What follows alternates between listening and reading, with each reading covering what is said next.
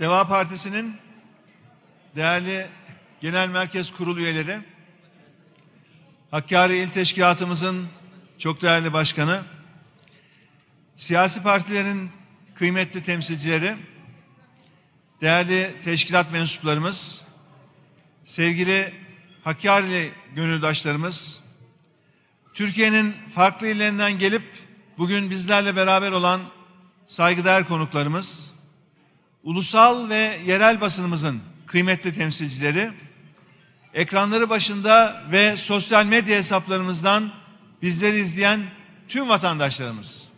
Hepinizi en içten duygularımla selamlıyor. Hakkari İl Teşkilatımızın birinci olan il kongresine hoş geldiniz diyorum.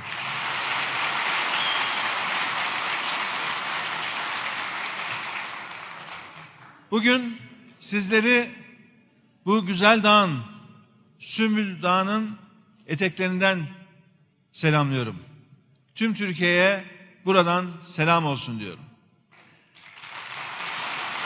Sizleri sizleri Cilo'dan, Mere'den, Sat dağlarından heybetini dünyaya duyuran Mezopotamya'nın zirvesinden üç dil, din, köken, mezhep demeden binlerce yıldır bağrında kardeşliği taşıyan Çölemelik'ten, medreselerin, alimlerin şehrinden, Nehri köyünün diyarından, Deva Partisi'nin damlalarına hasret kalmış zap suyunun yamacından, Hakkari'den sevgiyle sevgi, selamlıyorum, var olun diyorum, sağ olun diyorum.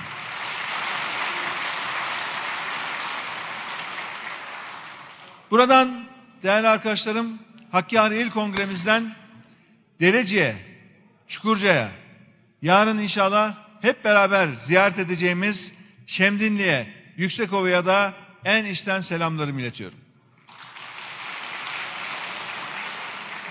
Değerli arkadaşlarım, bir selam da buradan Ankara'ya gönderelim diyorum.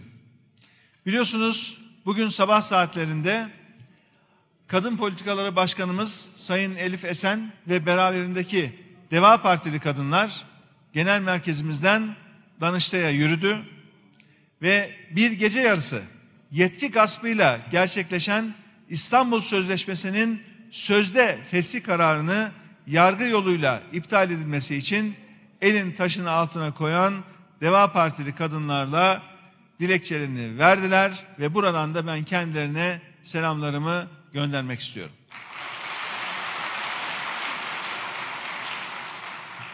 Değerli arkadaşlarım, bildiğiniz gibi taraflı partili cumhurbaşkanlığı sistemiyle beraber keyfi yönetim zihniyeti ülkemizi gün geçtikçe istikrarsızlaştırıyor.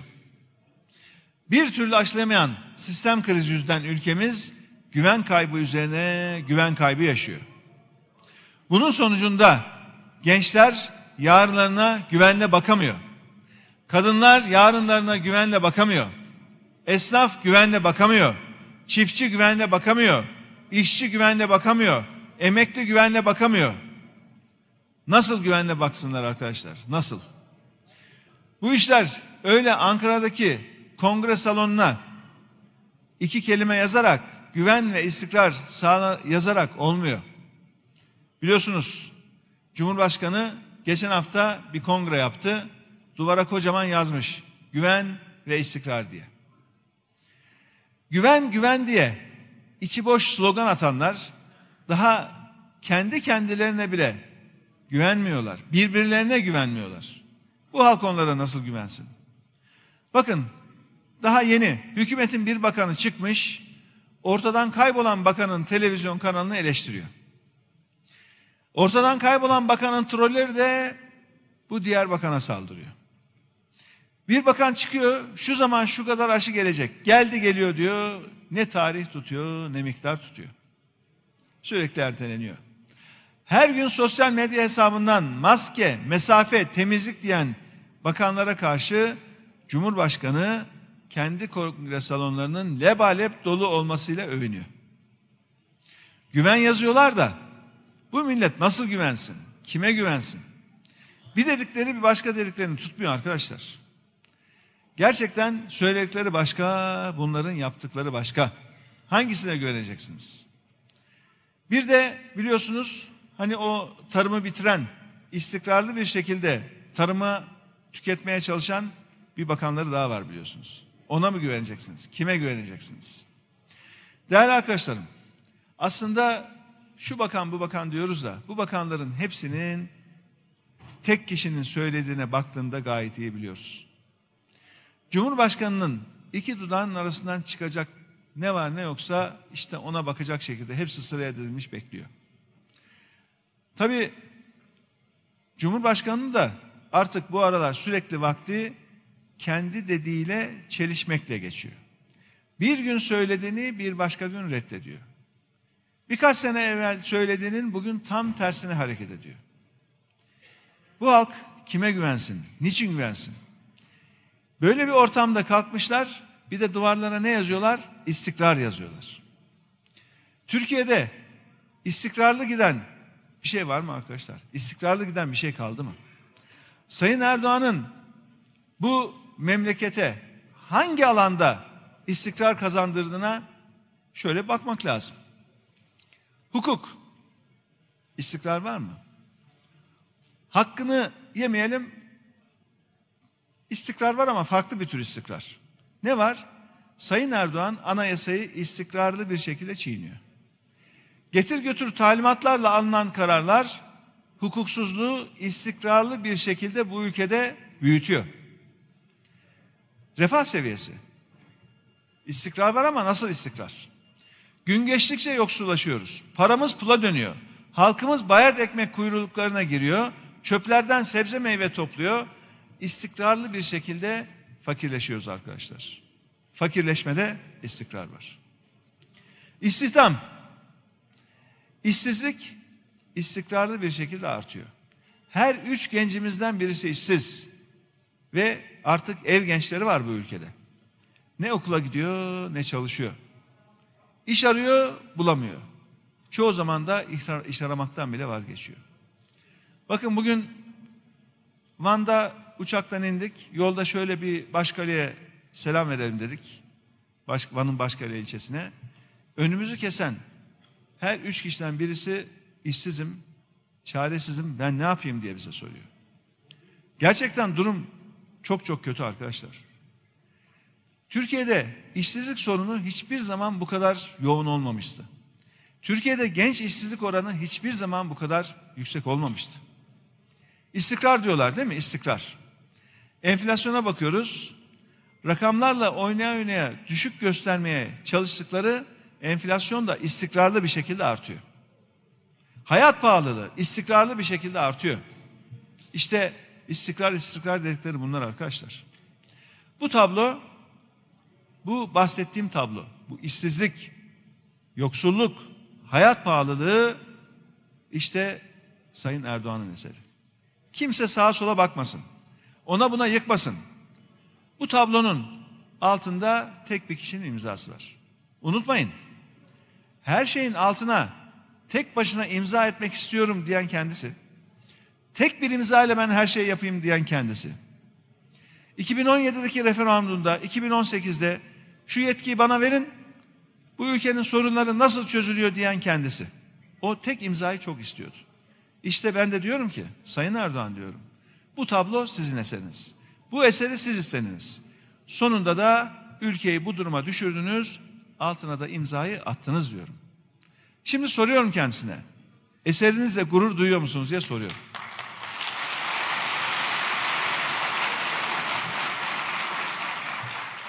Bakın değerli arkadaşlarım, ülke ne hale geldi?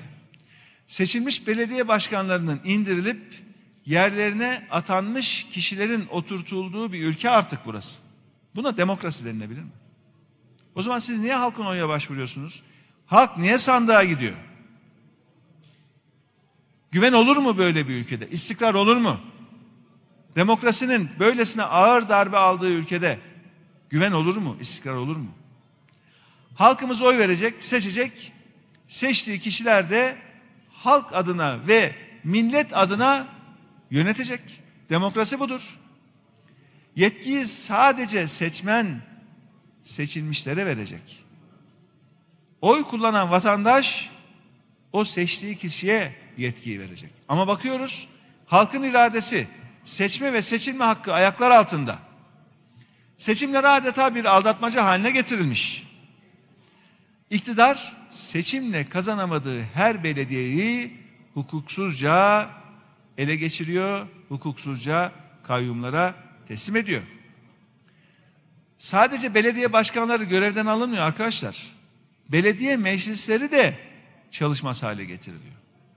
Vatandaş oy vermiş, birilerini belediye başkanı seçmiş, birilerini meclise seçmiş, hiç kimsenin umurunda değil. Ve ben yaptım oldu diyorlar, dikkat edin. Ben yaptım oldu. Zihniyet bu. Şunu açıkça görüyoruz. İktidarın kayyum politikası seçimlerde kazanamadığı yönetimleri artık başka yollarla ele geçirme yöntemi haline gelmiş. Peki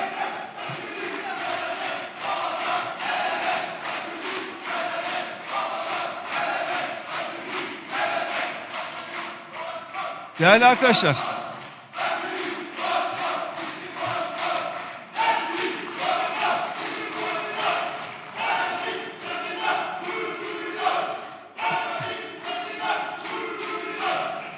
Değerli arkadaşlar, biz biz gençlerimizle biz gençlerimizle gurur diyoruz. Deva Partisi'nin bu dinamik kadrolarıyla gurur duyuyoruz. Değerli arkadaşlarım, bu kayyum meselesine birkaç nokta daha ekleyerek devam etmek istiyorum. Kayyumlar iş başına geldiğinde bakıyoruz ne yapıyorlar diye şöyle kadrolarını oluştururken yerelden insanlar seçme yerine bakıyoruz. Uzak yerlerden bazı görevler getiriyorlar. Üst düzey yöneticilerini başka illerden getirip görevlendiriyorlar. Halbuki her ilin kendi potansiyeli var. Her ilin yetiştirdiği kendi insanlar var. O ilde insan kaynağı var. Yeter ki biraz çaba gösterin, arayın, bulun ki vatandaş sahiplensin bu işi. Milletin oy verdiği kişiler görevden alınıp yerine atananlar denetlenmiyor. Şeffaflık olmayınca güven olmuyor, istikrar olmuyor. İstedikleri kadar bu iki kelimeyi kendi kongrelerin duvarlarına yazsınlar. İstedikleri kadar istikrar yazsınlar, güven yazsınlar. Ben tekrar buradan tekrar etmek istiyorum arkadaşlar. Bakın, hükümete bir tavsiyede bulunmak istiyorum. Bu kötüye gidişin şöyle bir durdurulması, ülkenin bir nefes alması için bir yol gösteriyorum. Duvarlara, pankartlara, panolara büyük harflerle güven ve istikrar yazmasınlar. Millet zaten buna inanmıyor. İstediğiniz kadar yazın. Yazmakla, söylemekle olmuyor. Yapmakla oluyor. Ben şimdi onlara duvarlara, panolara, pankartlara yazacakları iki kelime öneriyorum. İki kelime. Desinler ki özür diliyoruz. Bu yeter.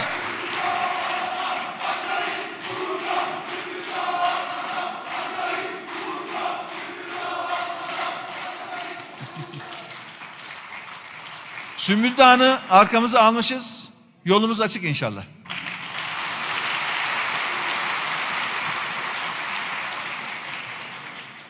Değerli arkadaşlarım, bakın bu ülkenin sorunlarını çözmeye başlamak istiyorlarsa, bu ülke için gider ayakta olsa, hayırlı bir şeyler yapmak istiyorlarsa, bu milletten önce özür dileyerek başlasınlar. İnanın çok etkili olacak. İnanın yanlışlarının farkına vardıklarını ve belki de yanlışlardan vazgeçeceklerini şu millete bir anlatsınlar. Biraz ülke nefes alır ya. Gerçekten nefes alır. Hiç olmazsa derler ki bunlar artık hatasını anladı. Bunlar artık görüyor gerçekleri ve belki de düzeltmeye başlarlar diye insanlar şöyle bir ümitlenmeye başlar.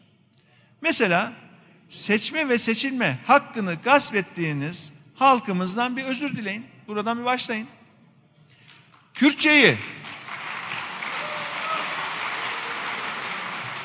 Kürtçeyi yeniden bilinmeyen bir dil yaptığınız için bu milleti yarı yolda bırakıp Kürt meselesini yeniden dirilttiğiniz için çıkın bir özür dileyin.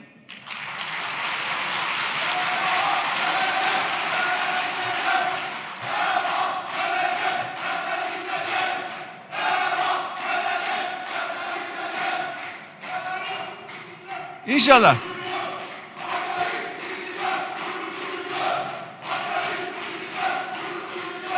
Biz biz Hakkari ile gurur duyuyoruz. Sağ olun arkadaşlar. Sağ olun.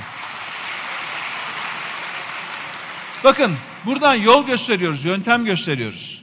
Mesela diyoruz ki KHK'larla işlerine son verdiniz ve yargı kararına rağmen işine iade etmediğiniz vatandaşlarımızdan özür dileyin diyoruz. Mesela keyfi kararlarınız yüzünden her gün daha da fakirleşen milletimizden bir özür dileyin diyoruz. Önce siz hele bu özürleri bir dileyin. Sonra da bu milletin karşısına çıkın. Yanlış politikalarınızı kabul edin. Bakın özür dileyip hata yaptım derseniz belki bu millet yavaş yavaş yeniden güvenmeye başlar.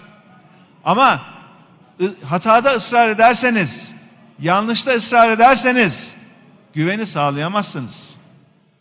Bakın şu son 10 gündür yaşadıklarımıza bakın. Tam bundan 10 gün önce Cumhurbaşkanı ne yaptı? Tek bir imzayla Merkez Bankası Başkanı'nı görevine aldı. Yine tek bir imzayla Türkiye İstanbul Sözleşmesi'nden geri çekti. Ne oldu o gün bugündür? Bakın bu kararı aldığı gece var ya cuma gecesi. O gün dolar kuru 7.20. Bugün ne kadar? 8.10, 8.15 o civarda dolaşıyor. Bunun bu millete maliyetini düşünebiliyor musunuz? Faizler bakın Türk lirası faizler arkadaşlar 4-5 puan arttı o günden bugüne. Hazinenin borçlanma faizleri arttı. Bütün bunların sebebi o tek imza, tek imza. Ben diyorum ki Sayın Erdoğan siz şu anda Türkiye'ye güven değil, güvensizlik veriyorsunuz. Yaptığınız yanlışlarla ve ısrarla, inatla bu hataları yaparak bu millete bedel ödetiyorsunuz. Halkımızın kendisini ekonomik ve sosyal anlamda güvende hissetmemesinin sadece ve sadece sebebi bu kötü yönetimdir. Başka bir şey değildir. Ama artık bu değişecek arkadaşlar. Bu değişecek. Bu kötü yönetim artık gidecek. İlk seçimde inşallah gidecek. Biz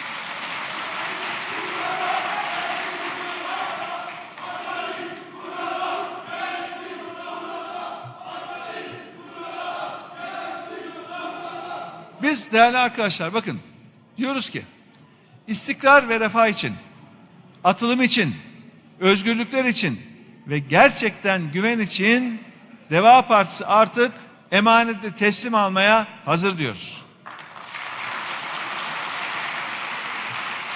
Değerli arkadaşlar, bakın bunlar halkın güvenini kaybettikçe ne yaptılar?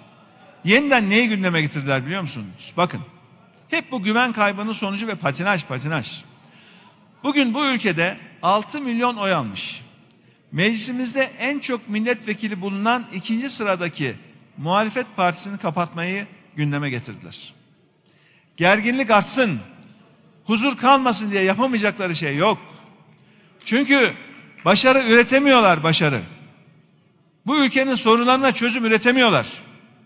Bütün bu sorunların üstünü kapatmak için durmadan gündem oluşturuyorlar. Durmadan ona buna saldırıyorlar. Biz bakın açıkça kendilerine buradan sesleniyoruz. Ya siz defalarca kendiniz söylemediniz mi? Parti kapatmak yanlış demediniz mi? Suç varsa şahıslar yargılanır. Kurumların tüzel geçirliğine ceza vermek yanlıştır demediniz mi? Bir yasa olacaksa o da parti kapatılması teklif daha edilemez olmalı demediniz mi? Bunların hepsini Sayın Erdoğan demedi mi vaktinde? Hatta ve hatta o tarihte şimdiki küçük ortak yani Bahçeli'ye laf yetiştiriyordu Sayın Erdoğan. Diyordu ki zamanında kapatılmaya çalışan bir parti vardı ya onunla ilgili. Onun kapatılmasını istediği için Sayın Erdoğan çıktı Sayın Bahçeli'yi kastederek ülkenin huzursuzluğunda bunların yeri vardır, bunların suçu vardır dedi. Bunların hepsini yaşadık. Başta dedim ya Bunların bir dedikleri bir dediklerini tutmuyor. Nasıl güveneceksiniz? Bugün siyah dediklerine yarın beyaz diyorlar. Bugün doğru dediklerine yarın yanlış diyorlar. Nasıl güven oluşturacaklar? Nasıl istikrar oluşturacaklar? Şimdi ne oldu? Bunlar o küçük ortağın gemisine bindi. Rotayı da Perinçek'in eline verdiler değil mi? Perinçek ne diyor? Rotayı ben çiziyorum diyor.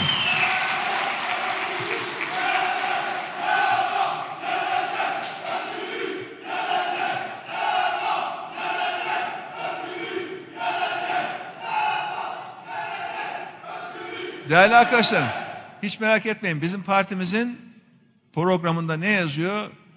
Birinci bölüm, birinci sayfa özgürlük diyor. Deva Partisi bu. Değerli arkadaşlarım, bakın biz demokrasiyi yok sayan, şahsi bekalarını bu milletin çıkarlarının üstünde gören, ülkeyi şiddet sarmalına sokan, çetelerle iş tutan, sokak ortasında siyasetçileri, gazetecileri döven vesayet odaklarıyla 28 Şubatçılarla hiçbir zaman aynı gemiye binmedik, binmeyeceğiz. Bunu herkes böyle bilsin. Bizim rotamızı bizim rotamızı değerli arkadaşlarım insan haklarından, özgürlüklerden, demokrasiden, atılımdan şaşmayan bir rotamız var bizim. Bizim rotamız açık. Bizim rotamızı hakkaniyet belirleniyor, belirliyor. Bizim rotamızı Hakkari belirliyor. Bizim rotamızı İzmir belirliyor, Zonguldak belirliyor, Diyarbakır belirliyor, Uşak belirliyor, Antalya belirliyor. Bizim rotamızı milletimiz belirliyor arkadaşlar milletimiz. Bizim farkımız bu. Bu nedenle, bu nedenle güçlüyüz. İşte bunun için alnımız açık, başımız dik geziyoruz. İşte bu nedenle sadece son iki haftadır bakın son iki haftadır Diyarbakır'da da, Trabzon'da da, Aksaray'da da, Mersin'de de, Adana'da da ve bugün Başkale'de de, Hakkari'de de vatandaşlarımız bizi güler yüzle karşılıyor. Gönlünü açıyor, kalbini açıyor. Gittiğimiz her yerde umutla karşılanıyoruz, duayla karşılanıyoruz. İşte bugün Hakkari'ye girişte, o özgürlük meydanında çok güzel bir karşılamayla Hakkari'li dostlarımız, gönüldaşlarımız bizi karşıladı. Gerçekten Hakkari'ye ve Deva Partisi'ne yakışan bir başlangıç yaptık buradaki programımıza. Hatta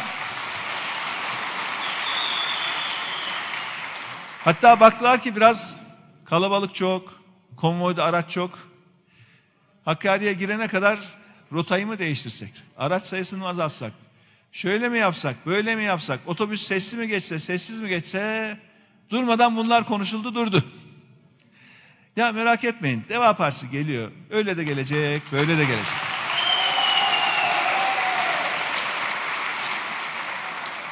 Halkın iradesini arkasına almış bir siyasi parti değerli arkadaşlarım. Engellenemez. Biz yola çıktık. Bu yola başımızı koyduk. Türkiye'nin dört bir yanında böylesine güzel kadrolarla hareket ediyoruz. Hep beraber yürüyoruz. Bizim niyetimiz temiz. Bizim yolumuz belli, rotamız belli. Kendimize güveniyoruz. Kadrolarımıza güveniyoruz. Ve şunu biliyoruz ki Allah doğrunun yardımcısı. Bizim desturumuz bu. Değerli arkadaşlarım bakın bu hükümet ne yapıyor? Halkımızı önce bir yoksulluğa mahkum ediyor. Sonra da yaptığı o cılız yardımları bir lütufmuş gibi sunuyor. Ve bizim artık buna tahammülümüz yok. Bakın bizim çok somut bir projemiz var. Asgari gelir desteği projesi. Nedir bu? Bir ailenin farklı kanallardan gelen aylık gelirine bakıyoruz. Bir de o ailenin İnsan onuna yakışan bir yaşam için ne kadarlık asgari gelire ihtiyacı olduğuna bakıyoruz. İşte o ikisi arasındaki farkı değerli arkadaşlarım devlet kapatacak. Buna biz asgari gelir desteği diyoruz. Nedir mesela? Diyelim ki bir hanede 7-8 kişi var. 7-8 kişilik haneye örnek veriyorum aylık 2500 lira bir gelir geliyor. O ailenin gerçekçi, gerçekçi İhtiyacı ne kadar? Yine örnek tamamen rakamlar farazi 5 bin lira mesela. O aradaki farkı o 2500 liraya geliyor devlet kapatıyor. Biz buna asgari gelir desteği diyoruz. Çünkü biz bunu değerli arkadaşlarım vatandaşın hakkı olarak görüyoruz. Devletin de görevi olarak görüyoruz. Kimsenin lütfu değil bu. Kimsenin lütfu değil. Tıpkı aile hekimliği sisteminde olduğu gibi her aileye bir sosyal destek uzmanı görevlendiriyoruz. Aile aile, fert fert bu sosyal destek uzmanları ailenin her türlü eksiğini, ihtiyacını tespit ediyor. Sosyal destek uzmanları sadece maddi desteği değil, eğer o ailenin iş, eğitim, sağlık gibi ihtiyaçları varsa onu da yerinde tespit ediyor. Ve o desteği her türlü sosyal ihtiyacı karşılamak için ne gerekiyorsa da o kendilerine zimmetlediğimiz aileleri takip ediyorlar, eksiklerini kapatıyorlar. Bizim modelimiz bu. Ve üstelik biz halkımızı bu sosyal desteklere muhtaç hale getirmemek için çaba göstereceğiz. Halkımız sosyal destek almadan kendi çalışarak, üreterek kazandığıyla rahat bir hayat sürsün diye ekonomimizi düzeltmek için çalışacağız. Biz kalkınma demenin öyle 3-5 kişinin zenginleşmesi olduğuna inanmıyoruz. Böyle bir şey olmaz. Kalkınma ülkenin topyekün zenginleşmesidir arkadaşlarım. Topyekün zenginleşmesi. Kalkınma demek hep beraber büyümektir. Refah içinde yarınlara güven içinde bakabilmektir. Bizim anladığımız ekonomik büyüme vatandaşımıza daha iyi eğitim ve daha iyi sağlık hizmeti demektir.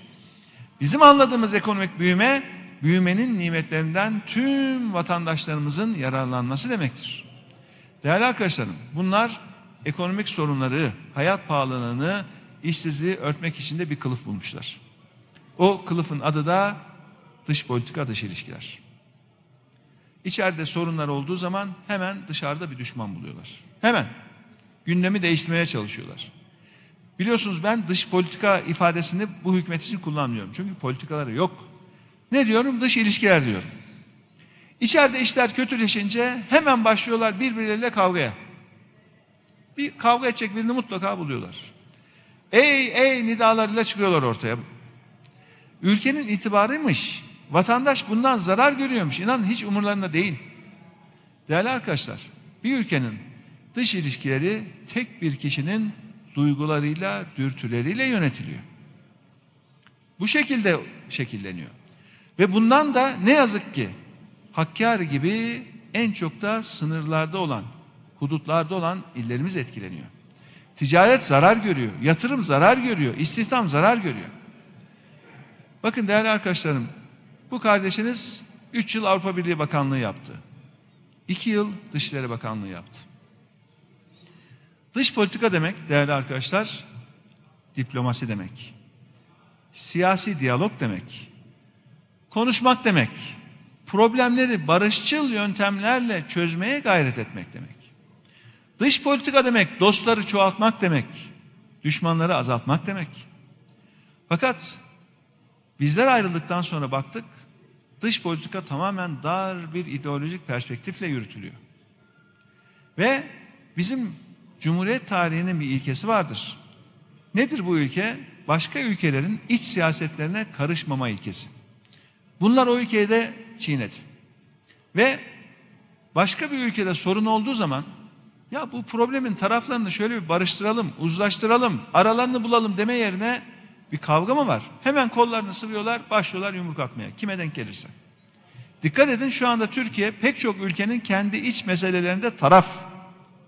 Halbuki biz yıllarca komşularımıza sorun varsa, aralarında sıkıntılar yaşıyorlarsa ara bulucu olduk.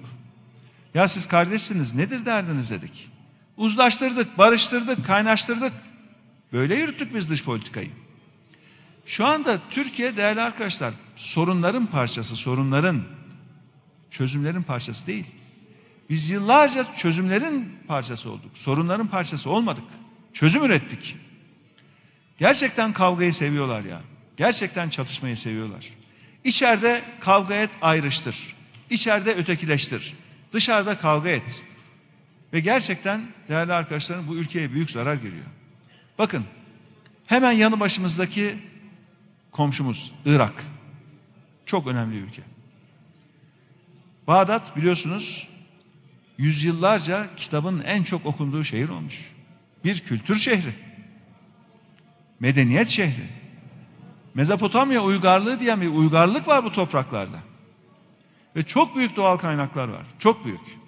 Ve Irak'ta artık yepyeni bir gerçek var karşımızda. Yepyeni bir gerçek. Öncelikle Irak'ın yeni gerçeklerini kabul etmek lazım. Irak'la her türlü ilişkiyi her türlü ilişkiyi geliştirmek lazım. Ve biz bütün bu coğrafya için benim Dışişleri Bakanlığı olduğum döneminde bir ilkeyi savunduk. Ve bir dönemde gerçekleştirdik. Dedik ki bütün bu coğrafyada insanlar ülkeden ülkeye serbestçe dolaşabilmeli. Nasıl bugün Avrupa Birliği'nde Almanya'dan Fransa'ya geçerken hudut mu var? Gümrük kontrolü mü var? Küçücük bir tabela. O da dikkat ederseniz. Almanya'dan Fransa'ya geçerken Fransa'ya hoş geldiniz diyor. Öbür taraftan Hollanda'ya geçerken küçük bir tabela Hollanda'ya hoş geldiniz diyor. Arabayla basıp gidiyorsunuz, durmuyorsunuz. Otoban akıyor. Bizim işte bütün bu coğrafya için hayalimiz bu. Hedefimiz de bu. İnsanlar rahat hareket edebilecek. Ürünler, ticaret serbest olacak. Rahat girecek çıkacak. Sermaye rahat hareket edecek. Ve fikirler rahat hareket edecek. Adeta bütün bu hudutların, sınırların anlamsızlaştığı bir coğrafya hayalimiz var bizim. İşte gerçek refah, gerçek barış, gerçek huzur ancak böyle sağlanır. Öyle duvarlara dayalı sınırlar değil. Sınırlara duvarlar çekerek, beton duvarlar örerek değil, tam tersine açarak, komşularımıza gönlümüzü açarak, kapılarımızı açarak, insanların, ürünlerin, sermayenin rahat hareket ettiği bir coğrafya, topyekün bir kalkınmayı beraberinde getirecek. Bakıyoruz şu anda, yanı başımızda İran var değil mi? Hakkari elimizin sınır olduğu bir başka komşu ülke. İran'dan turist gelmiyor. Esendere kapısı açıldı tamam. Tırlar geçiyor ama insan geçişi hala yok. Eskiden bu hareketlilikle canlanan sokaklar şimdi çok hareketli değil maalesef. Şimdi bakın Şemdinli'den de biliyorsunuz sınır geçişi olsun diye hala bir bekleyiş var. Yine Çukurca'da böyle bir bekleyiş var. Biraz önce Roşat kardeşimiz ne dedi? Hakkari dedi kapalı olduğu için dedi. Ancak gelenler Hakkari için geliyor dedi. Oysa ki düşünün bu sınırların bir açıldığını. İran sınırının, Irak sınırının hareketli olduğunu bir düşünün. O zaman değerli arkadaşlar Hakkari şu andaki böyle bir çıkmaz sokak olmaz. Bir hareket yeri olur, bir geçiş yeri olur. Siz o zaman bir hareketlenmeyi görün, o zaman bir kalkınmayı görün. Ve biz bunları görüyoruz bakın. Sınırdan giriş çıkışların ne kadar önemli olduğunu biliyoruz. Ama hiç merak etmeyin. İnşallah Deva Partisi ile beraber ticaret helal ticaret olacak. Kanuni ticaret olacak. Kaça, kaça göçe de gerek kalmayacak. Gerek kalmayacak. Değerli Değerli Hakkari vatandaşlarım, değerli gönüldaşlarım, Anadolu, İran ve Mezopotamya medeniyet, medeniyetlerinin buluştuğu bir şehirdeyiz bugün. Ama maalesef Hakkari deyince akla bazı olumsuzluklar geliyor. Güvenlikmiş, terörmüş bunlar da geliyor. Hakkari şehir merkezi özellikle ilçelerimizden yoğun bir göç aldı. Bu yaylaların, köylerin boşaltılması da bunun en önemli sebeplerinden birisi. Ve işsizlik ve yoksulluk da belki en çok şu anda Hakkari merkezde hissediliyor. Gençler yarınlarından ümidini kesiyor. Doğup büyüdüğü topraklarda kalmak istemiyor gençlerimiz. Yazıktır. Bakın bu kardeşiniz dünyada yüzden fazla ülkeye gitti. İnanın Hakkari coğrafyası başka yerde yok arkadaşlar. Böyle güzellikler zor bulursunuz dünyanın başka yerlerinde. Çok büyük bir potansiyel var burada. Hayvancılıkla uğraşan kardeşlerimize bakıyoruz borç içinde. Devletten de yeteri kadar destek alınamıyor. Bir yandan bu aracılarla ilgili sorunlar, bir yandan borç yükü derken hayvancılıkla uğraşan vatandaşlarımız beli adeta bükülmüş durumda. Hakkari bu doğa harikası. Şehrimiz hak ettiği turistik ilgiyi de ne yazık ki görmüyor, göremiyor. Fakat bunların hiçbirisi arkadaşlar çözümsüz değil. Biz Hakkari'ye baktığımız zaman bu köklü tarihine yakışır bir kent görüyoruz. Bunun gerçekleştirebilir olduğuna inanıyoruz ve yaparız. Biz Hakkari'ye sadece güvenlik gözlüklerini takıp bakmıyoruz. Hakkari adını duyduğumuzda gözümüzde refah canlanıyor. Hayat canlanıyor. İnsan hakları canlanıyor. Özgürlükler canlanıyor. Biz Hakkari'ye böyle bakıyoruz. Biz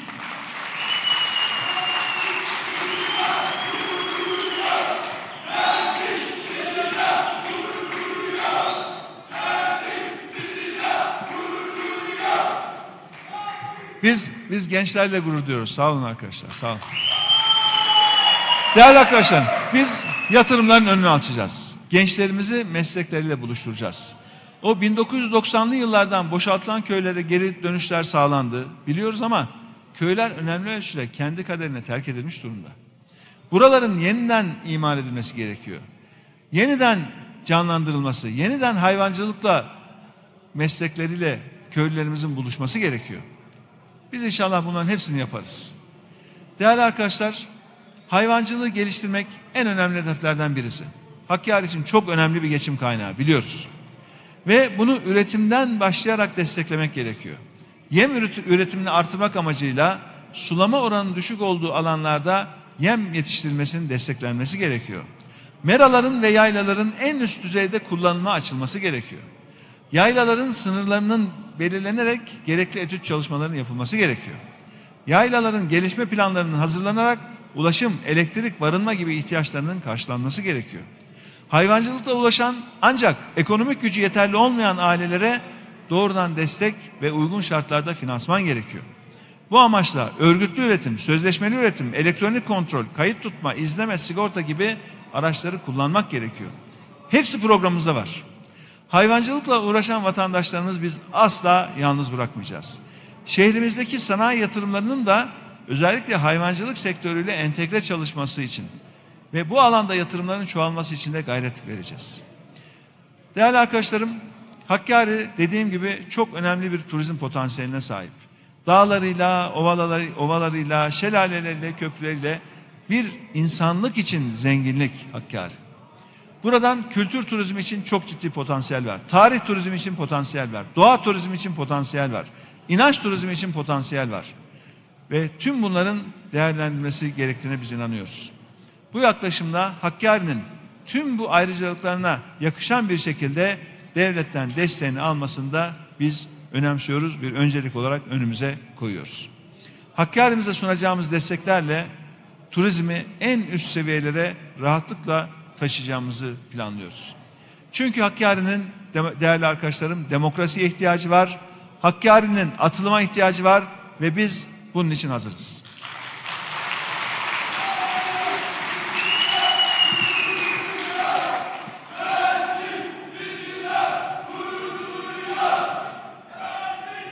Değerli arkadaşlarım,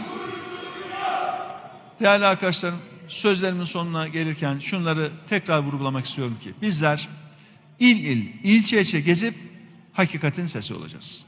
Bunlar doğruyu söylemiyor. Halk alt atıyor. Biz o hakikatin sesi olacağız.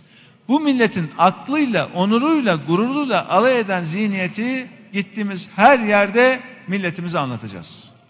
Aziz milletimize kulak vereceğiz. Onları dinleyeceğiz. Ve toplumun gerçek gündeminden asla sapmayacağız. Biz Deva Partisi olarak ülkenin tek umudu olduğumuzun bilinciyle çalışıyoruz şu anda. Ve çalışmaya da devam edeceğiz. Çünkü değerli arkadaşlarım Deva Partisi kadınlarla, gençlerle, çiftçilerle, emeklilerle, öğretmenlerle, işçilerle, esnafla eşitlik için, adalet için, özgürlük için yola çıktı. Çözüm haritamız belli. Çözümün sözcüsü bizler olacağız. Ayrışmayacağız, ayrıştırmayacağız. Hep beraber Türkiye'nin yaralarını saracağız. Biz Türkiye'nin haysiyetli insanlar için buradayız. Artık Türkiye'nin devası var, Hakkari'nin devası var ve biz hazırız. Hepinizi saygıyla, sevgiyle selamlıyorum. Sağ olun.